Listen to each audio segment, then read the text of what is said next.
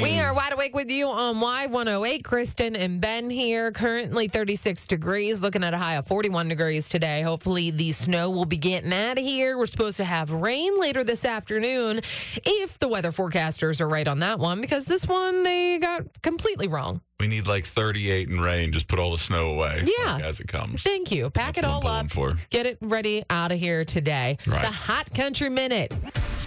Giving you a little taste of the latest in country music news. So, you may have seen this on the ACM Awards on Monday night. Kelly Clarkson covered Dolly Parton's I Will Always Love You as a tribute to her. And if there's anyone in the music industry that is going to even attempt to do that song, Kelly Clarkson is That's the, woman. one. No yeah. doubt. That- It, it's up on our social media, Y108 Pittsburgh. You can go watch it. She did an excellent job of that. And she is in the news today because she settled her divorce with her ex husband, Brandon Blackstock. He is Reba McIntyre's uh, stepson.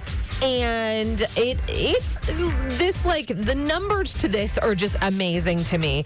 It was settled that she Kelly Clarkson is going to be paying 1.3 million dollars and then on top of that, $45,000 in monthly child support. Now, keep in mind, most of the custody of the children are going to be with Kelly Clarkson. So every other weekend, the kids are going with him. apparently on a $45,000 excursion. I don't understand. Like, what? What? She Right. got a bad lawyer in this case because that's doubt. insane. Right.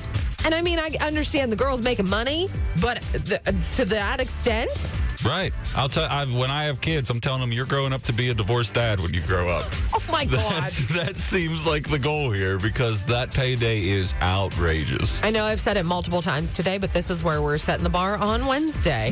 Uh-huh. Uh, Low. Low is where it is. Low. The bar is very low this Wednesday.